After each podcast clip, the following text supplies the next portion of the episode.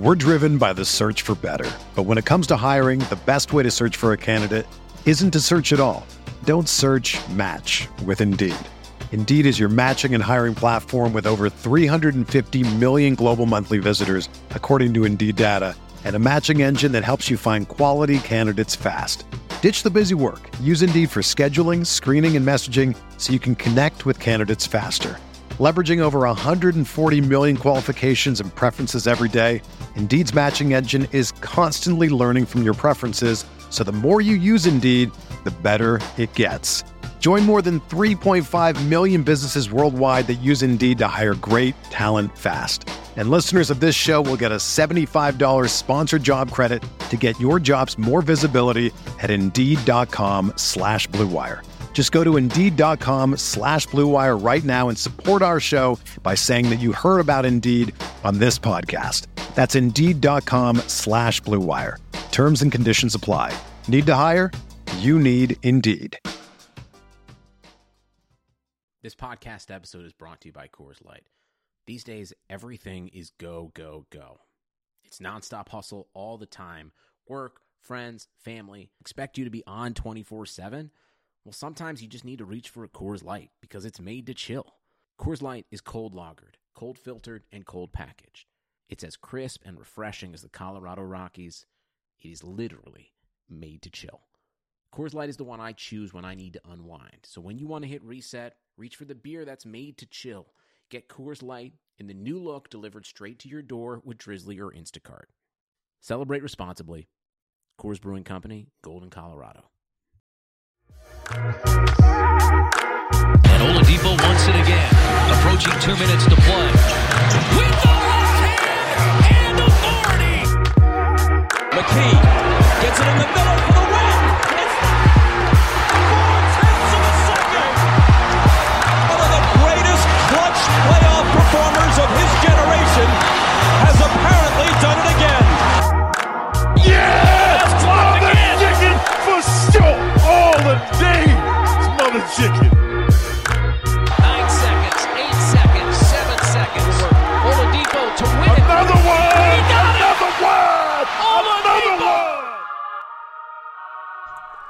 What's going on, Pacer Nation? Welcome back to another episode here of Setting the Pace on PacersTalk.net.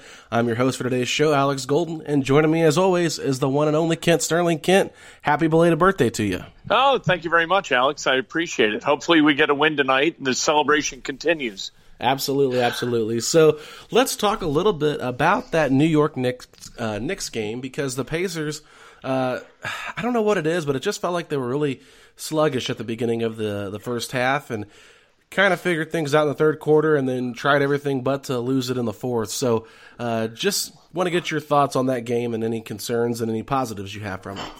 Well, you know, you never apologize for winning, right? And Right. and so a win's a win. Even a win against the Knicks, you think, okay, we we kind of got that done, and that's a good thing. Uh, but yeah, Victor and and the back, and you know the the thing with Victor that you both love and hate is the guy is such a dogged worker that I, I think he works himself into you know into some overuse situations, and it wouldn't surprise me to hear that that back is a little bit of a a, a result of that kind of thing. But I love the way TJ played, and I, I thought Domas looked really good and really well rested, and and so hopefully that's a harbinger of things to come, and we see we see a lot of that kind of play moving forward. Yeah, I, I thought T.J. Warren was phenomenal, and I thought he was phenomenal in that Bucks game before going into the break. Uh, I put this out on Twitter, and I want to get your thoughts. As I said, T.J. Warren's going to be possibly the focal point for the opponent, uh, opposing team on defense come playoff time. Well, you know what? He's he's one of those understated guys, and and this is all assuming that it's not against Miami, because against Miami, I think T.J. Warren is going to be very well defended by Jimmy Butler. I, I I don't think that Jimmy Butler ever forgets a slight, and and T.J. Warren and Jimmy Butler, if they meet in the first round of the playoffs, that's going to be a war, and that's going to be a lot of fun. But uh, the thing with T.J is that he's just so good scoring the basketball from everywhere. You know, he can stretch it out to threes uh, when he's kind of of a mind to. He's got a great mid-range game. He can get to the rim. He's just a really good bucket getter, and and one of the most that to me underrated guys in the NBA this season, even though he's obviously on a bigger stage with the Pacers than he was with the Suns. Yeah.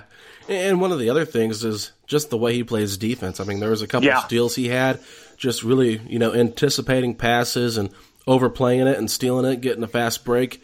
Um, I thought his and one finish from Jeremy Lamb down on the reverse layup was unbelievable too. It's just the body control that he plays with and the poise that he plays with. You, you really are starting to see him become more comfortable with his role on this team, with his position, and you know, hopefully Oladipo. Obviously, I want to get into that a little bit later, but that injury Oladipo suffered. You know, you hope come playoff time that they're all fully healthy, but I, I don't want to see a playoff series without either one of Oladipo, Brogdon, or Warren on the court at all times because those guys are just so good at getting to the basket and, and creating for others. Where I think McConnell, come a playoff series, he might have trouble with that. What are your thoughts on that? No, I totally agree, and I would add Sabonis to that list because without Sabonis, I don't know how they rebound the basketball at all. Yeah. So, you know, he's a double double machine, and you're going to need all the rebounds that you can get come playoff time. So, um, yeah, I, I think that TJ benefits a little bit. Uh, I think he plays especially well when he, he's playing against lesser competition, and there's not going to be any of that. And once you get to a, a, a, a series where you're playing a team again and again and again and again, uh, there aren't going to be any surprises with TJ McConnell, and they're going to understand what they need to do to kind of mitigate what he does for that second unit. Um, they do need to be healthy. I mean, we've seen that. You know, they it, it, even though they played reasonably well without Brogdon for the periods where he's had a variety of injuries. You know, I, I think that this this is a team where unless unless they finish like second in in the East, which is not going to happen, Right. they're going to face an opponent in the first round who is at least their equal. And and so that means all right, you, you got to be healthy. You got to have some buckets fall for you. You got to get some good rolls. You got to get stops, and and you've got to have all hands on deck. And and if they don't, you know, that'll be a, a convenient excuse. But um, you know, I I just if, if they're not at 100% health for a playoff series, I don't see them winning it. Yeah, I don't either. And you brought up Malcolm Brogdon. That's it's one of the things that's been kind of baffling is just his shooting percentages and and the way he's just not connecting from downtown at all. What, do you think has gone into that? Is it mental? Is it physical? Is there something you're noticing? I, I just I'm so baffled by how bad his shooting percentages have been. You know, I, I can't believe it's a mental thing. I got to believe it's physical. Eh, I, I have no idea. I have no like specific insight into it. Uh, but he is a mentally strong dude. Yeah. And he understands sports psychology probably as well as anybody in the league. And I don't see him being one of those guys who's going to, you know, get flaky after he sees a couple of buckets not go in or a couple of shots not go in. And all of a sudden, you know, that metastasizes into his being a, a bad shooter over a number of games. I, and, and shooting a basketball is a really, it's a complicated physical activity. You know, you need a lot of things firing in the correct order to get, you know, the ball to go in the bucket from anywhere. And, and for him, he's had so many dings o- over, you know, this season, whether it was, you know, a concussion or a groin or a, he's had a lot of stuff go haywire. And maybe all of those, the residual of all of those is conspiring to keep the ball out of the bucket. Could it also be the fact, like the shot attempts that he's getting, the looks that he's getting? Because you know, you look at playing last couple years with Giannis. You know, he's you know all the focus is on Giannis, and, and now really, if you look at it, even though T.J. Warren's been putting up great numbers, you don't see teams like over you know compensating to stop T.J. Warren. They're more concerned with the the pick and roll, the pick and pop with Sabonis and Malcolm. So, could it just be the looks that he's getting? you know that could be part of it but he's had games and and especially in the early part of the season if memory serves where he was very productive Yeah. and he knocked down shots and so i i don't think it's a matter of scheme and i don't think it's defensive adjustments as much as it's probably physical when he goes to the line i mean i've seen him multiple this is a guy who's going to shoot 90% from the line and he's missing two in a row sometimes Yeah. and and you don't see that with malcolm brogdon so so i think somehow this is, uh, you know, a, again, a conspiracy of physical maladies that I, I think have kind of hamstrung him. Yeah, and it's, it's funny because you think about all the injuries he's had. I mean, he's got hit in the head by his teammate, uh, had to get stitches, Yeah. you know, the dislocated finger. It's like it's one thing after the other, and it's nothing that really connects to anything. It's just injuries have just kind of happened to him, and the injuries that we were worried about with his foot really haven't been the problem this year. It's been back spasm, it's been different things. So just monitoring that, I think a lot of times he could probably play through them if it's the playoffs, but with it being the regular season, with us being guard heavy, I don't think he pushes himself when he's hurt. But I do want to talk about Oladipo now, who, Yeah. left the game against the Knicks early with back spasms, is what they reported. Uh, it looks like he's going to miss tonight's game against Toronto. We're not sure if he'll be able to play Tuesday versus the Hornets as they come into town. So you see a guy that's come back from this long term injury and then he deals with back spasms. Uh, how concerned are you about Oladipo? I'm really concerned Yeah. because backs are flaky. Yeah. You know, you, you, you can you can kind of set your clock by hamstrings, right? And depending on the severity of the injury. But backs, man, backs can flare up. They can repeat. They can. You can have a lot of things that that kind of linger with back injuries, depending on the injury. You know, you have a network. Uh, it's a complicated network of of muscles in your back, and if you don't if you don't heal it completely, then sometimes it gets squirrely. Uh, These I hate back injuries. I, I mean, nobody doesn't. I, I'm not unique in that, but I, I for a guy like Oladipo, who's sort of a hey, I'm going to push it as hard as I can. I really don't like this at all. Yeah, it does make you a little bit nervous because we kind of saw when Paul George came back early from his injury, uh, back when he broke his leg. Uh, they had to like carry him off the court the very last game of the season just because he re-aggravated an injury, and I feel like there's a possibility that that could be the same instance here with Oladipo. Why the injuries might not be related, you know, just coming back, putting you know that wear and tear on your body, trying to get in the groove of things. Maybe he's overdoing it. Maybe he's you know I don't know exactly how to say it, but it, it just makes you worried when you see a guy that's dealt with a long term injury get injured again. The Pacers are going to be careful about this. We mentioned they have a lot of guards on this team, and I think, you know, not a blessing in disguise, but I think not having to rush him back and feeling comfortable with the guys that you have, you know, it, it, doesn't feel like winning games without Oladipo is a problem. No, you know, they were a really good basketball team without him. Uh, with Brogdon, or maybe without Sabonis, there'd be some, uh, you'd kind of have to put together sort of a learning curve for the guys to get used to playing whatever that rotation would be. But without Vic, they know how this works. Jeremy slides into the starting lineup. They know the first unit, the second unit. They understand how to feed off each other.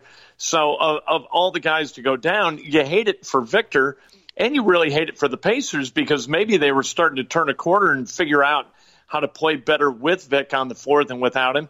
But if you had to lose a guy, at least you know what this team is without him. Yeah, the only concern I have probably is the chemistry uh, as far as Victor getting more acclimated with the guys. I mean, I still think Right. that uh, it's a little rusty. It, it, it looks choppy at times, and I'm not saying that it won't ever get better because I do think if he comes back in a week or two, they can figure it out by April as far as the chemistry goes. But I do think, you know, anything that's going to set them back chemistry wise is a problem. Uh, but it's just difficult because you want a guy like Aaron Holiday to continue to get minutes and continue to develop because I think Aaron Holiday is really good and it stinks that he's the odd man out. I, I don't understand how the Pacers can get him minutes. It's just too much of a logjam there. But I do think that he could be a, a a silent X factor uh, come a playoff series just because he can score the bucket uh, in bunches. He he has no fear. I, I love his confidence, and he's not a bad defender. So you know, it's just one of those things. I'm I'm curious to see how he reacts to this opportunity. Well, that's exactly right. And he does need to continue to develop. He, he's still a young player. We don't know what his ceiling is. Um, him getting more opportunities to play, obviously, pretty good for him. And we know what he is, right?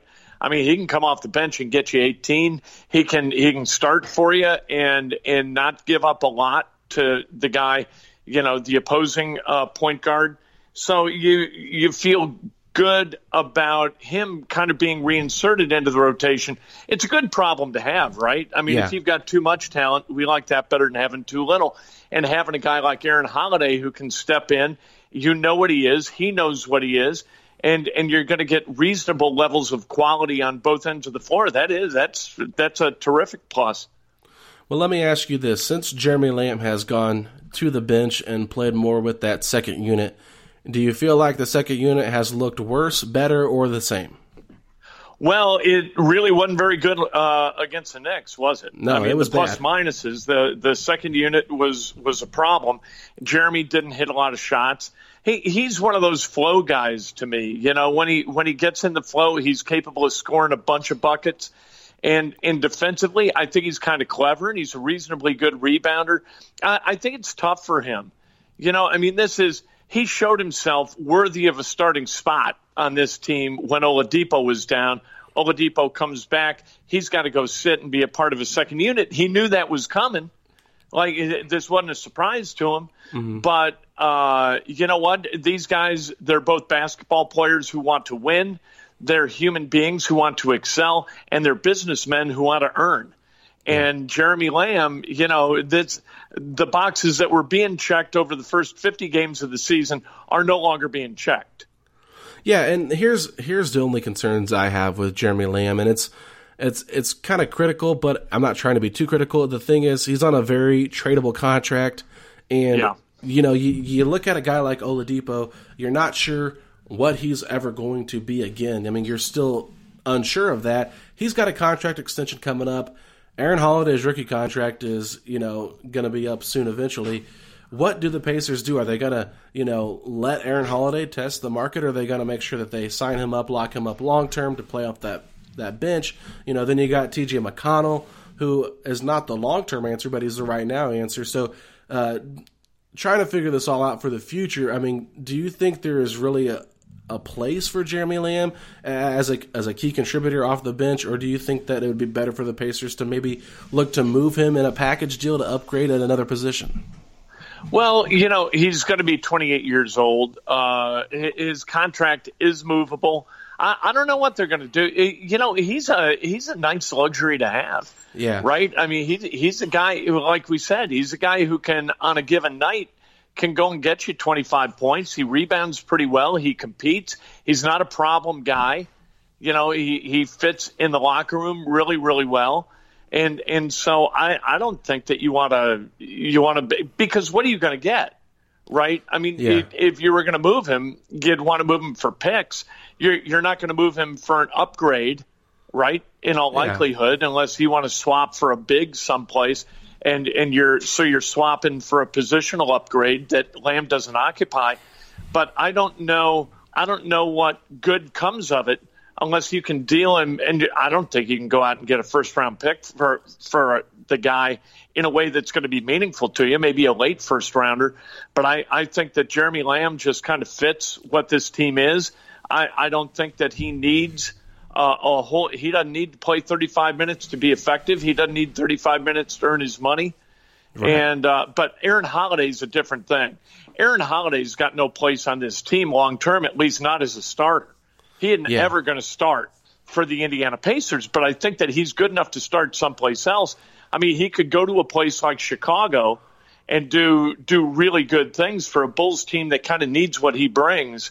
Um, and and that would be, I think that would be kind of doing him a favor right? You, you'd be just you, you instead of him seeing it as, "Hey, I'm being dealt. I'm going to miss Indianapolis." It'd be like, "Hey, I got an opportunity here, and this is a really good thing for me." And what the now what the Pacers could get back from a team that becomes the the issue. I at the trade deadline, it wouldn't surprise me if there were a lot of phone conversations with Kevin Pritchard uh, about moving Aaron Holiday, but the return's got to be the return. And if you don't get a first rounder back for him, then you're you're not going to give him up.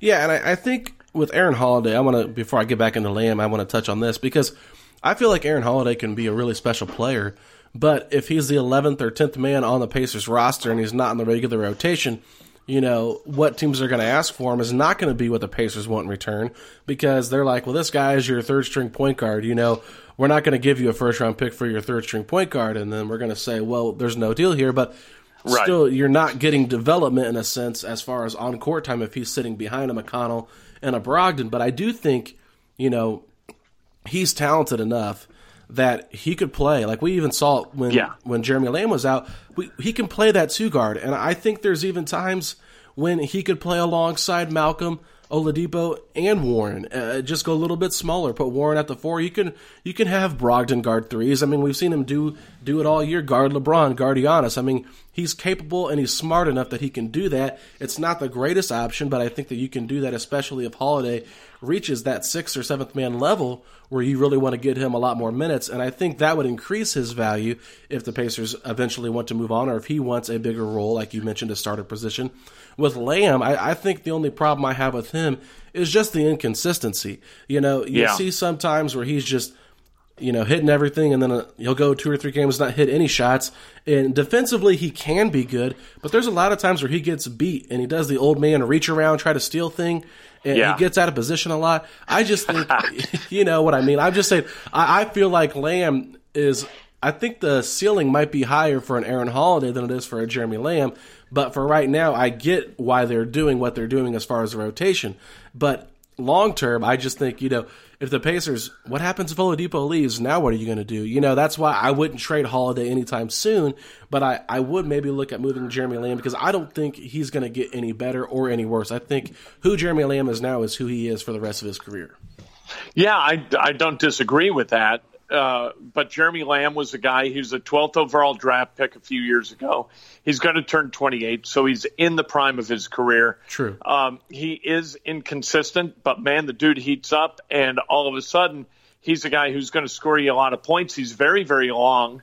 Uh, so he's he's the kind of defender that analytics would say is going to be he's going to get deflections and that kind of stuff. You're right, he can't play kind of uh, old man defense, um, but eh, you know what? He he is a rotational player, and so if you're going to give him up, you've got to get back something that's going to be significant in your rotation. With with giving up Aaron Holiday you know, you, you can do that for future considerations like a draft pick because you're not going to miss him. You're you're not giving up anything in, in the box score as long as everybody's healthy. You know what mm-hmm. I mean? So you Right. can you can go out and and take a chance that you're going to you know by making a deal you're going to get the 17th, 18th overall pick. You're not going to get a lottery pick for for Aaron but you can go get a guy where you know it's roll of the dice whether you might get somebody who can be rotational for you in a way that Aaron's not. So,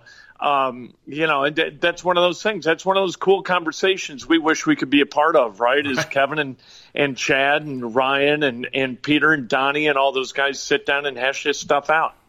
Yeah, and that's the thing. It's it's difficult because you you know last year he was involved in the Mike Conley trade rumors, and the Pacers said Right. they wouldn't go that route, and I and I understand that because Conley's contract is so huge. You know, I'd rather pay Malcolm Brogdon. Uh, the twenty million we're paying him compared to the thirty plus that Mike Conley's making, especially for the age difference. And I think that's one of the things too you have to look at is the age bracket of all these guys. I mean, they all kind of line up together. Justin Holiday is the old man at thirty one. I'll be interested to see if he comes back next year because if he doesn't, the Pacers still they don't have any power forwards. I mean, their two best power forwards on this roster technically are T.J. Leaf and JaKarr Sampson. That's the only two they have. So you got a lot of guys playing out of position. I would like to personally see T.J. Warren play a little bit more small ball four. I think he's smart enough defensively now that he can do it, and I think he could really be a mismatch against some other teams that have you know slower, bigger guys. But anyway, Kent, there's a lot of things we can talk about. Really, we haven't seen enough of this Pacers team in this this last third of the season uh, to really get into talking about the future of this team. So we'll wait till next week to do that. But I do want to talk a little bit about the injury that just occurred last night uh, on Saturday. It's a Ben Simmons of the Philadelphia 76ers, Yeah. someone who's been fantastic really all year long, uh, very deserving All Star, and you know they got their butts handed to them uh, last Saturday versus the Bucks. The Bucks just completely destroyed them. And Ben Simmons is someone that's a huge part. Now he is being evaluated for a back injury, I believe it is, and he will miss the next game against Atlanta. They play New York this week, so they don't have a strong schedule, so they're not going to rush him back. But you know, there's been a lot of injuries that have been kind of circulating recently uh, with strains and stuff like that. Do you think this is a cause for concern for the Philadelphia 76ers, and how does this impact the Pacers as far as seeding goes? Well, I think it's huge because Ben Simmons is a really good two way player. He, he can't shoot. We all know he can't shoot threes, but you're looking at a guy who uh, assists about eight a game, rebounds about eight a game, scores about 17 a game, and and really provides matchup problems aplenty at the point guard position. Is as teams are, are continue to evolve toward positionless basketball. Ben Simmons is like that guy, right? Where you know you, you look at him and you say, okay, I mean, my God, what do we? How do we adjust to a six foot ten inch point guard who can handle the way he does, who can defend the way he does, rebound the way he does? He he's an anomaly, right? And and so you've got to figure out you, you've got to scheme for the 76ers in a way that you don't really against almost anybody else. And and so his loss is enormous. You, you're not going to get consistent play out of Embiid, but you you did get pretty consistent stuff out of Simmons. And so I, I think it's absolutely huge. And I, I think that it's, that, you know, so he's got a back. We don't know when that's going to heal or how it's going to heal, what the timeline is. If he, if it takes him a while to get back to full strength, you know, the 76ers, they've got problems because they're not really, really deep. Yeah, and they don't really have any point guard depth. I mean, Right. Neto, Neto, uh, Alec Burks. I mean, you know, who are they going to run a point? Uh, Josh Richardson's been running a little bit of point guard with him out as well. So I, I'm intrigued by the Sixers team. I think that you know they are lengthy enough; they could cause a lot of problems come playoff time. But I don't like all their pieces as well as like the fitting together as I thought they would. It was good on paper, but what they've done on the court, I've not been that impressed with. You know, you look at a team like Boston, who's been really playing well. Uh, they'll play the Lakers on Sunday this afternoon. Interested to see how they match up. But I think, you know, we talked about it last week. We said Boston would be the team we'd want to play the most, but Yeah. you know, the the teams are all going to be tough for the Pacers. There's no doubt about it. And there's going to be mismatches any which way you look at it. So honestly, I, I'm more so just wanting the Pacers to be healthy. I have a feeling they're going to finish fifth. It just makes the most sense because we would rather finish sixth and avoid the Bucks until the finals or the conference finals if we can. Right. But the way the Pacers are, they're not going to take any games off. They have 26 games left, I believe. Uh, Yep. 11 of them are against teams above 500. I can't remember what the actual. I think it's 15 are under 500 and 11 are teams above 500. And they have a lot of Eastern Conference teams in there. They got the Celtics twice. They've got the Heat twice. They've got the Sixers once again. They've got the Raptors tonight, which I'll recap on the last segment of this episode. And I'm trying to think of who else they play again. I think they play Milwaukee one more time and Philadelphia one more time. So they've got like eight games against Eastern playoff teams that you're really worried about. I think Brooklyn and Orlando might be sprinkled in there somewhere again. But as far as those games go, I mean, how big is it for the Pacers to just take care of business against the bad teams? Oh, it, it's critical. I mean, that's always the thing: is beat up on the patsies and then split against the really good teams. And if the mm-hmm. Pacers can do that down the stretch, you know, with 15 against teams under 500, like you said, and 11 against teams over 500, you know, you're you're talking about a possibility of maybe finishing, if if that all comes to pass, maybe 19 and seven.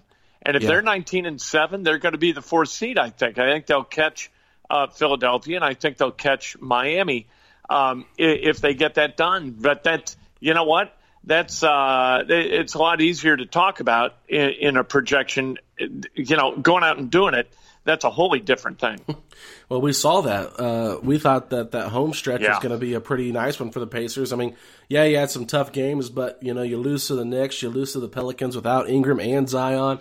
It, it's just one of those things you can't overlook anybody. But I think the Pacers know that they're in, in get ready time. I mean, they're only three games back of the four seed, like you mentioned. Miami's got a pretty tough schedule, if I if I recall right. Um, you know they've they've got some tough games come up in March. The Pacers have a couple road trips as well that'll be challenging. They've got the Texas road trip, and then they've got another West Coast road trip, I believe. So Yeah. it, it's it's going to be a little bit of a challenge, but I'm excited for this team, Kent, and I I think that you know even if Oladipo goes down, we've got enough chemistry with those guys to to reach that 48 50 win mark and honestly i would just keep riding the hot hand of uh, tj warren and sabonis and let the other guys just kind of fill in where they can because if those two guys are going and productive the team is just better overall There's no question, and and what I hope we see as these last 26 games unfold, I hope that we see the Miles Turner that we saw for the the two games, three games prior to the break uh, yeah. uh, against the Knicks. Not quite as active, but uh, man, when when he asserts himself a little bit on the offensive end, the Pacers begin to play at a much higher level. Yeah. And and so I, I don't like him stuck over in the corner. I understand why they do it. I hate that kind of offense because I think that it it penalizes Miles because he does something really well. You know, so because he can hit threes, they're going to stand him in the corner. And I think activity on the offensive end breeds activity on the defensive end. And I think vice versa. If you're active defensively, you're going to be more active offensively. And so hopefully they fig and and I I don't think it's scheme. We asked Nate about this the other day, and it was like, no, this is just you know Miles has made the decision, kind of that it's time for him to go get his, and and not be selfish, but just play in the way that makes this team as good as it can be, and and so I think that Miles is huge over the last 26 games. Yeah, I would love to see that too, and I think honestly um, as much as Sabonis runs that pick and pop and that pick and roll, I, I, would be okay if even with Sabonis out there, we saw Miles run a little bit just to give the defense yeah. a different look.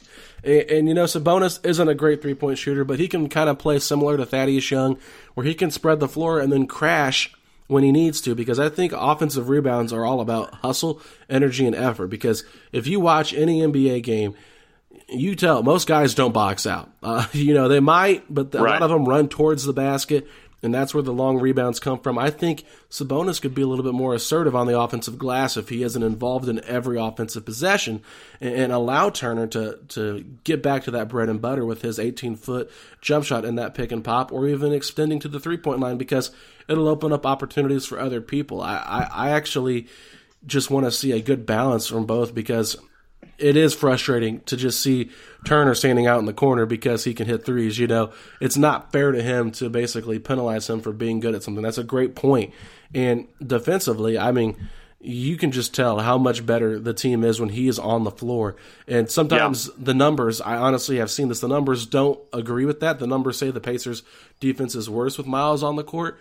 But I think that also attributes to them playing against tougher competition with Miles out there. Yeah, I totally agree with that. Uh, when he's when when he's matched up, it, like he's a matchup guy. Yeah. It, defensively, I mean, if he's going up against a guy like Andre Drummond, Andre, Andre Drummond is going to eat him for lunch. You know, but if he's matched up correctly against the right guy in the right scheme, he could be a really dominant defensive basketball player. And and hopefully, you know, that's what happens. If they get the 76ers in the first round, uh, I kind of, you know, uh, maybe I'm nuts, but I kind of like he and Sabonis going up against Embiid a little bit and and think that they can, you know, they can mitigate Embiid to an extent and and frustrate Embiid to an extent. And if you frustrate him, he he'll go away. You know, he kind of withers under strain. And and so mm-hmm. if it's against the 76ers, I kind of like the Pacers with that matchup. I do too, and and I think one of the things you can do is you can instead of trying to leave them, you know, leave Turner or Sabonis on Embiid Island, the zone might work in that situation. Yeah. And I also think double teaming. I mean, we've seen Boston do it because we know Daniel Theis, six foot seven center, cannot hold a zone against Embiid by himself. But what they do is they send an extra defender over and they get the ball out of his hands. Now, if Simmons is not going to shoot threes, whoever's guarding Simmons can double team help off, but you cannot get beat with him going to the basket because when Simmons gets going downhill, you have no chance of stopping him. He is a forceful player. But I don't, you know, I don't trust the three point shooting of the Philadelphia 76ers. And now they've brought Korkmaz, it looks like, into the starting lineup and put Horford on the bench. Um, I think that actually helps the Pacers personally because defensively, I think Horford causes problems for both Turner and Sabonis. But it would it would be shocking. I think that one of us is going to finish fifth and the other will finish sixth, uh, possibly fourth. I just I feel like Miami they're going to finish fourth or fifth. I just feel like Philadelphia they're not going to be able to get to fourth with their schedule, with their injuries, and with their lack of bench depth. I mean, what they did. Uh, pre-trade deadline, they went out and got Glenn Robinson the third, and we know what Glenn is. He's okay. He's not a game changer. Right. Same with Burks. And if you got Simmons hurt, I just don't trust the Sixers team right now. And Embiid calling himself the best player in the world the other night, and then Yeah. just getting absolutely roasted by Giannis Saturday. It was just one of those things where the Bucks are the team to get through. You know, everybody else is beatable, but it's going to be difficult for the Pacers. But at the end of the day, I just think this Pacers team has the pieces, and they just have to continue to figure out what's going to work for them and be willing to adjust and be adaptive in a series and not just stick with what they always do because that could almost be a detriment to this team. You know, and I think that that's a big part of what Nate's trying to do with having them run that zone mm-hmm. is get them up to speed, run in the zone, and there are going to be more zone packages that they deploy over the last 26 games. They're going to become div- more diverse, not just run that 3-2, but get a little bit more diverse with it. And I think that that's part of getting ready for the playoffs.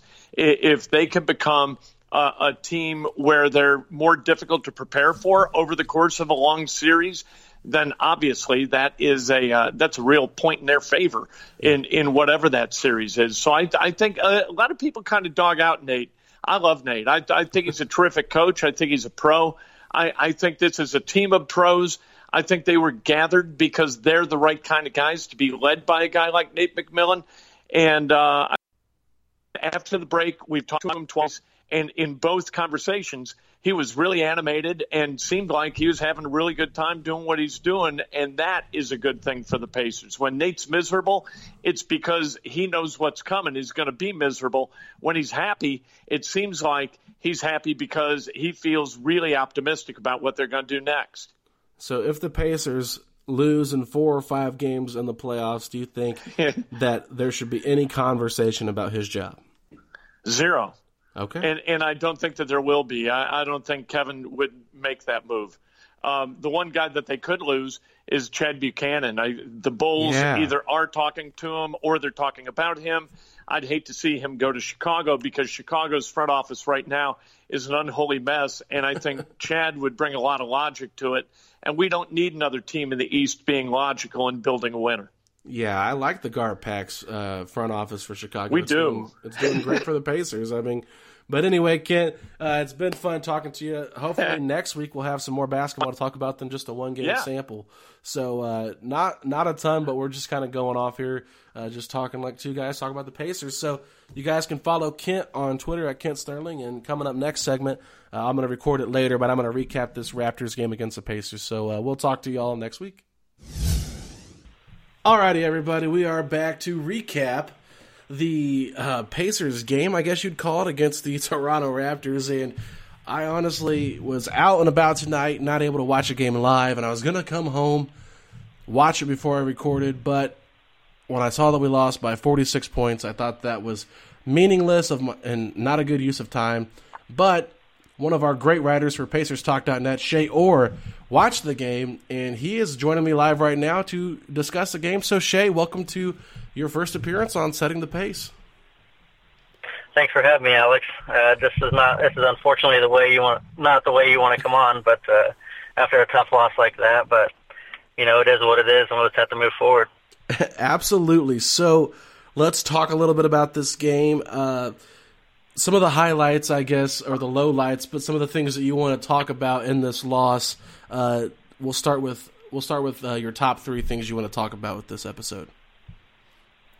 Uh, I think you know off the get go, um, I thought the coaching decision deci- decisions throughout the game were uh, obviously a, a big impact on part of the huge deficit of the loss. Um, I think to start out with was you know they started Aaron Holiday instead of Jeremy Lamb, and I think you know with Aaron Holiday Holiday being out of the rotation for such a long period of time and not getting a lot of minutes, I I didn't think it was the right move to throw him into the starting lineup and feed him to the wolves against an elite team.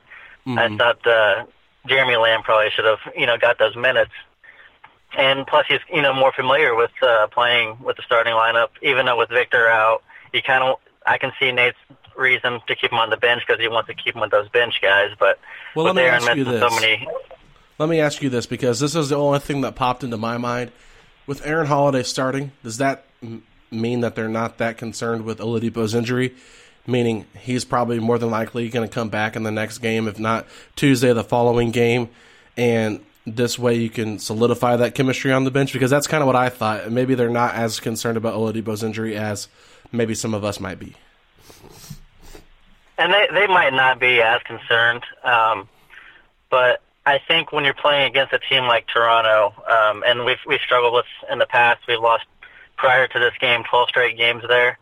Um, I think you have to you have to play Jeremy just because at the starting lineup, just because of his uh, scoring ability and decision making. I think Aaron obviously is a more of a score first kind of guy, and he's he's always not really looking to make the pass off the bat. Mm-hmm. Um, I just think that made a, a big impact in how they came out in that game. Um, they they started out with uh, a score of thirteen to one. Um, they couldn't get anything going offensively. Uh, defensively, they just they looked like a mess.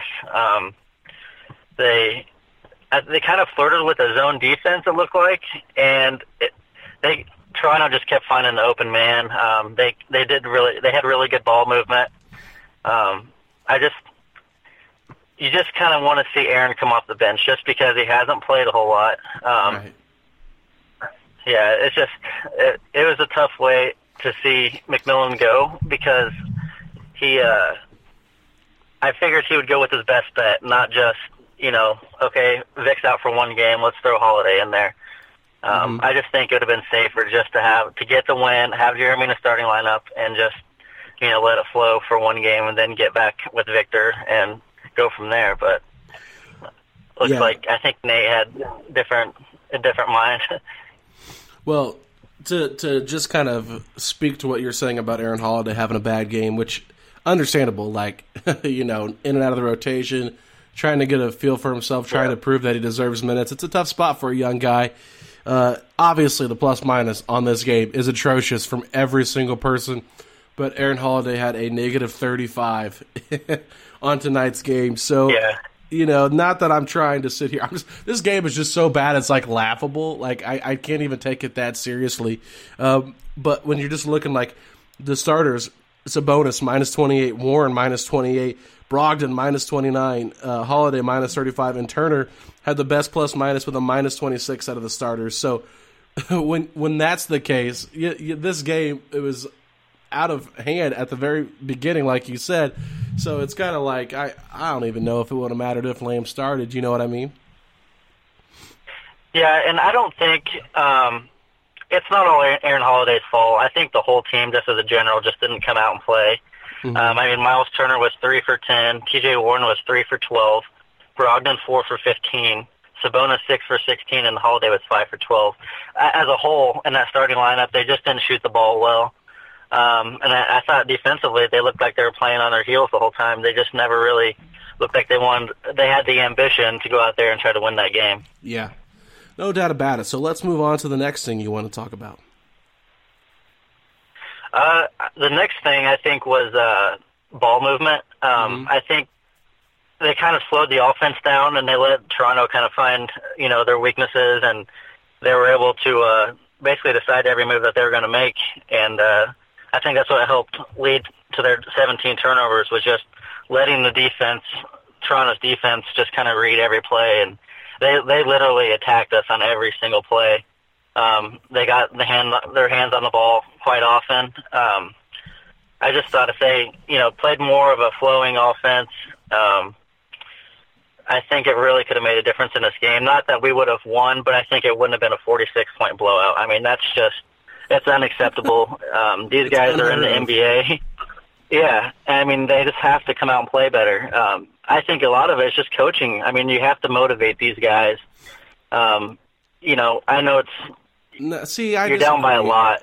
The, don't try. This is a game that I can't put on McMillan. Like, if you have to motivate a bunch of millionaires to go out there and play against a really good team in the Eastern Conference, that's on the players. I, I'm sorry to disagree with you here, but personally, like I didn't watch a game, so I have no idea. But I'm just curious, like what kind of shot shot attempts were they getting? Were they getting good looks? Were they four shots? I mean, you you said Toronto was kind of dictating everything they were doing, so I'm just curious from your perspective from watching this game.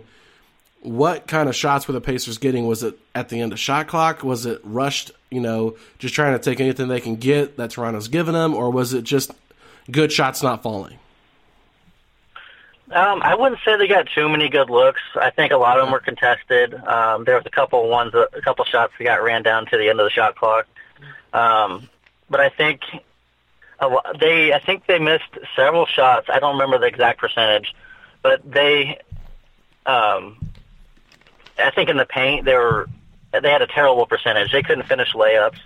I think Brogdon had three layups that didn't even hit the rim, which is pretty bad. I mean for a guy that's basically been pretty dominant with you know reverse layups and uh, shots inside the paint this year, I think that was pretty disappointing, and I, I just I don't know what has went wrong with him. You know, even after All Star break, I kind of expected him to to get back to his old self with having a week off and and just kind of working on his game or at least taking a break. Um, but I, I haven't seen anything improve on his end. Mm-hmm. Um, but yeah, the shots just he wasn't getting players weren't getting what they uh, wanted. They were pretty much contested every single time. Yeah. Um, And- there and wasn't many Toronto's- open shots. Toronto's a good team. Like, let's not act like Toronto's not one of the better defensive teams, but the Pacers have competed with Toronto in all three games. Even if they lost, you know, they were right there towards the end. So this is a game that you feel like the Pacers are going to really want to make a statement.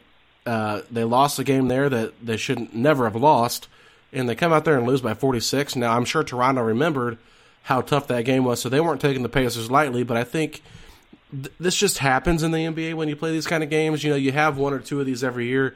I'm not saying 46 points uh, is the norm, but there are games where you get blown out by 25, 30 points, and it's just everything's going wrong for you. But you, you bring up a good point with Brogdon. I talked a little bit uh about it on the first segment with Kent Sterling for today's show. Brogdon has been really bad recently. I don't know what the cause of it is. Uh, Kent thought it might be injury related and that he's just dealing with nagging injuries and it's affecting the way he's shooting, which I can see that. But I want to get your opinion, Shay, because personally, like since Oladipo came back, I have felt very different about this team, and it's not Oladipo's fault. It's just this team has played so bad since he returned. I mean, they beat the Bulls barely in overtime. You know, they had to hang on to beat the Knicks on Friday night. The only good game they really had in that stretch was against the Bucks until they almost gave that away in the fourth quarter. So it's like I feel like this is a talented team, but I also feel like they haven't got their issues figured out, especially if you see this 46 point loss. And I just don't feel confident in this team like I did uh, when they were playing, you know, when they were 31 and I believe it was 17 or 18 at one point, you know, before they hit that huge losing streak. I just don't feel like they're the same team that they were. And I want to get your thoughts on that. I completely agree. I think Brogdon has a, a lot to do with it. Um, his his play just hasn't been the same, and I honestly think that he is more of an off-ball kind of guy. Um, he he runs the same play, and I think it's McMillan that also you know play calls a lot.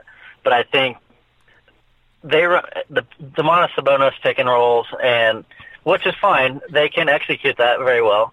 But I think a lot of times defenses figure that out at least halfway through the game, and I think that's why a lot of times in the second half you see the Pacers kind of lose that lead at times, just because the, the other team goes in at halftime, and that's they noticed that was one of their weaknesses going into into the halftime, and coming out, I think they really they correct on that.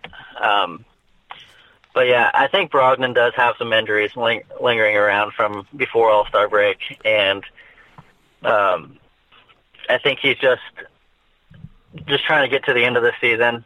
Um, I don't know. It's just a really tough situation. Like I don't know if Oladipo coming back has an effect on uh, how how he's played or how he's approaching the games. Um, but I don't know. They got 20, 25 games, I think it is, to the end of the regular season. I just hope they're able to get that lined out because they just don't look the same, and I don't know what it could be. Yeah, it's it's different because last year we kind of saw them uh, stumble into the playoffs, but that was for obvious reasons. You know, Victor Oladipo goes down with the injury in January, and, and they limped into the playoffs, beat all the bad teams, lost all the good teams. Now, now we're just not seeing consistently good basketball from this team, and it, it's it could be a Brogdon problem, it, it could be a coaching problem. It could be an Oladipo kind of threw everything off whack with the chemistry. I mean, there's a lot of different reasonings why this could be the case, but We got 25 games. I, I I'm not I'm not overly concerned, Shay, but I am a little bit concerned because I do think the Pacers ha- they have good pieces, but I don't necessarily think they all fit well together. Um, I talked about it with Kent earlier. We have zero power forwards. We're playing two centers in the starting lineup. We're playing uh, a wing as our backup power forward with the second unit. It's there's there's pieces that this team is missing, and we knew going into the season this was not a championship level team. Now they exceeded expectations without Oladipo. So when you're like thinking Oladipo's coming back, you're thinking, oh my gosh, this team could make it to the Eastern Conference Finals, could even make it to the NBA Finals if they get lucky. Now you're just praying that they can, you know, make a first round series competitive at this point where we're at right now because it's been so it's been so hard to watch. The last 10 games have just not been good basketball. Even, you know, there's been moments, but there's been a lot of bad and it's just like I'm not sure what exactly it is, but maybe the Pacers are just, you know, uh, a good not great team that we were hoping for and maybe there's a couple moves they need to make, but just to kind of wrap this game up, there's not a whole lot to talk about. I know that you're doing the post game recap for this for PacersTalk.net, so anything that we missed, I'm sure you'll have in that article. But going forward, are you confident that this Pacers team can figure it out come playoff time? Um, I wouldn't say I'm completely sold on being confident. Um, mm-hmm. I think they will improve. I don't know how much better they can get. Um, I mean, they've played. They haven't played a lot of games with Oladipo. I'm curious to see how you know the more games he plays, how he's going to fit into the offense. I think offense for them with Oladipo is going to be the biggest question. Um, I think defensively with Oladipo out there, they're definitely better just because Oladipo doesn't. I mean, he's not shooting the ball on defense. Um, I think they can. They played collectively to bet better on uh, defense, but I think, um, you know, Turner, he's going to have to tonight he looked really hesitant on a lot of uh, situations on offense. If he can get the ball um, on the wing and make more things happen, uh, I think that's just Turner just needs more involved on offense in general. Um, yeah. Sab- uh, Sabonis, he's effective in the paint, but he's getting double teamed quite a bit down there. Um, especially in this game, he got double teamed down there. Um, I just think if if he's going to have the ball down there and he's getting double teamed, Turner's got to be able to make the threes. Uh, he was 0 for 4 from three tonight. Um, that I mean, that's just one game, but that's something right. he's going to have to keep, you know, making those consistently um, and attacking the basket as well. But yeah, they. Uh, I don't know if they need to add anybody. Um, I see a lot of people are talking about bringing Lance back. I don't. I don't think they need that. Um, but is I do that, think is they that need to real get more. or is that just fan talk? You know what I mean? That's got to be fan talk. I just don't think that's that's ever going to happen again. But yeah, um, I, I do think they might need more depth at a forward spot, like you were saying. Like they're they're playing basically a shooting guard Yeah. at the the four spot and off the bench, and it's just if you play Philly in the first round, that's not going to work. I just don't believe in that. no. Um, I just think they need to get bigger off the bench. Um, if that's like adding a, not saying Joakim Noah would be somebody that would fit with us, but somebody that size and reliable and has a little bit better, a little bit of veteran leadership, I think that would be huge for them. Yeah. Uh, well, I just think they're one, they're just one more piece away, maybe, but I don't know. I I would say they're at least two pieces away to be a real contender because Yeah. they they just they just have they're good. They have a lot of good players, but nobody great. And you know that's that's fine. That's how they're built. Uh, we can say Sabonis is great, but I think that he's really good. I don't think he's at the great level. Uh, Oladipo maybe if Right. pre-injury could have been great, but the injury is going to set him back. And you know I don't know why I'm getting nervous about him entering free agency in 2021. Uh, I'm trying to act like it's not. I feel, I honestly like, I feel the same way I felt when Paul George requested a trade out of Indiana to LA. That's kind of the same vibe I'm getting from Oladipo now, and it's. I don't know if it's just me being the pessimistic Pacer fan that I can be sometimes, but I just kind of get that vibe. But anyway, I just I want to talk about Sabonis real quick because you bring up a good point. The Pacers' offense is so heavy through Sabonis, uh, especially with the starters. Absolutely. in the second unit, he comes in. I mean, he's playing. I mean, even in this blowout loss, I mean, we know Nate plays his guys in blowout losses. Like, there's no doubt about it. In this blowout loss, uh, Sabonis played 31 minutes. Okay, that's way too many minutes when you lose by 46 points. And he he runs the offense basically for the second unit. He, I mean, I know McConnell does, but Sabonis is so involved in it. Same thing on the starting unit in in the closed games. I talked with Kent about this. I'm sorry for reiterating things, people, but I, I really believe that we got to get Miles Turner more involved in the pick and roll, pick and pop situations. That way, we're not so one dimensional with what we're doing. And that can be a criticism on Nate if you want to be critical of how he's doing things because I really believe like you give Turner some opportunities to do the pick and pop that he did last year with Collison. He can make teams pay and he can stretch the floor that way without just being a stretch four that's sustaining in the corner. This gets him involved, and this would allow Sabonis to crash the offensive glass a little bit more on those misses. Now, the other thing is, I think Sabonis is fantastic passing out of the double team. It's just guys have to figure out how to react to that situation. It goes back to a couple years ago against Cleveland. Oladipo was getting double teamed at the top of the key. How do you break that? It's real simple. It took them till about game six or seven to figure out how to break it with Sabonis in there. So they got to be quicker to figure out these situations. And if teams are already starting to show their hands in double teaming Sabonis like they are, that means somebody's got to be open, and, and we've got to figure out how to make teams pay for double teaming. You know, our our go to players. So that that's something to watch for, and I think that's a good point you brought up. Yeah, I mean, like you said, 31 points for Sabonis is just way too many in a 46 point blowout. Yeah. Uh, Goga only played nine minutes. I mean, that just that can't happen. He's got to get more minutes, and especially against a good team like this, I think Goga could have really benefited from just having more minutes against a, a team like this. And uh, you know, he's not going to get a whole lot of minutes this year, obviously, because he's a rookie and he's a long way away from being any any kind of rotational uh, player. But I think those minutes tonight he could have really used. Absolutely. So, uh, as we wrap this up, just give me a quick update on the Jeremy Lamb injury situation. Um, not a whole lot's been rele- uh, released about it. Um, I saw he is getting an MRI tomorrow. Okay. When he gets back to Indy, um, they're not. They said it shouldn't be any structural damage or any broken bone, so that's that's a huge uh, relief. Um, but I, I wouldn't expect him to be out any more than probably a week. Um. It's hard telling how long he could be out with that kind of injury. Yeah, it could almost be a blessing in disguise if Victor comes back and get Aaron Holiday in that second unit where he was playing pretty well with McConnell, Sabonis, and McDermott and uh, his brother.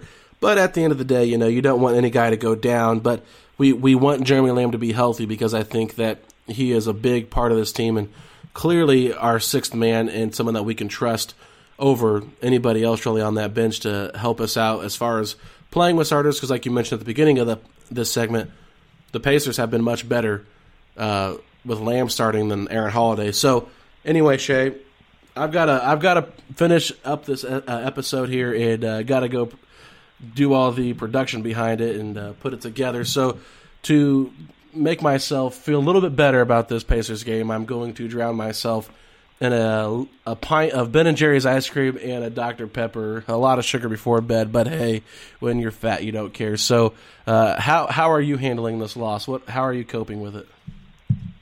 Um, well, it's it's not going to get much better because I have to finish up the article from uh, tonight's game. So I got to think about this game a little bit longer.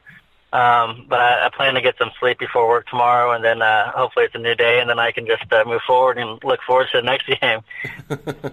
Absolutely. Well, I, I'm sorry so, for keeping you uh, a little bit longer than we had expected. I know you got to get that article done, so uh, we'll be looking forward to seeing that tomorrow on PacersTalk.net. And you guys can follow Shay on Twitter if you aren't already at Shay underscore or with two R's 94. I'm Alex Golden. You guys know where to follow me at Alex Golden NBA, and of course follow us on Twitter at Setting the Pace Three, and over on Instagram at Pacers Talk. Until next time, peace out, Pacer Nation. Sugar Ray Leonard, Roberto Duran, Marvelous Marvin Hagler, and Thomas Hearns. Legends, whose four way rivalry defined one of the greatest eras in boxing history. Relive their decade of dominance in the new Showtime sports documentary, The Kings a four part series premiering Sunday, June 6th, only on Showtime. It's happening daily We're being conned by the institutions we used to trust. The mainstream media is distracting us with meaningless headlines instead of focusing on the harsh realities facing American families. Time is short before something big happens, and that's why so many folks are preparing. They're becoming self reliant by investing in emergency food storage from My Patriot Supply. Go to mypatriotsupply.com and secure four week emergency food kits for each member of your family. Each kit contains tasty breakfasts, lunches, and dinners, averaging over 2,000 calories per day. Save $50 on each four week food kit you purchase. Plus, get free shipping on Ready Hour four week emergency food kits. You're not ready if it's not Ready Hour foods. At My Patriot Supply, you can also get solar power generators, water filtration units, heirloom seeds, and survival gear. Order by 3 p.m., and your unmarked boxes ship the same day. Shop MyPatriotSupply.com today. MyPatriotSupply.com.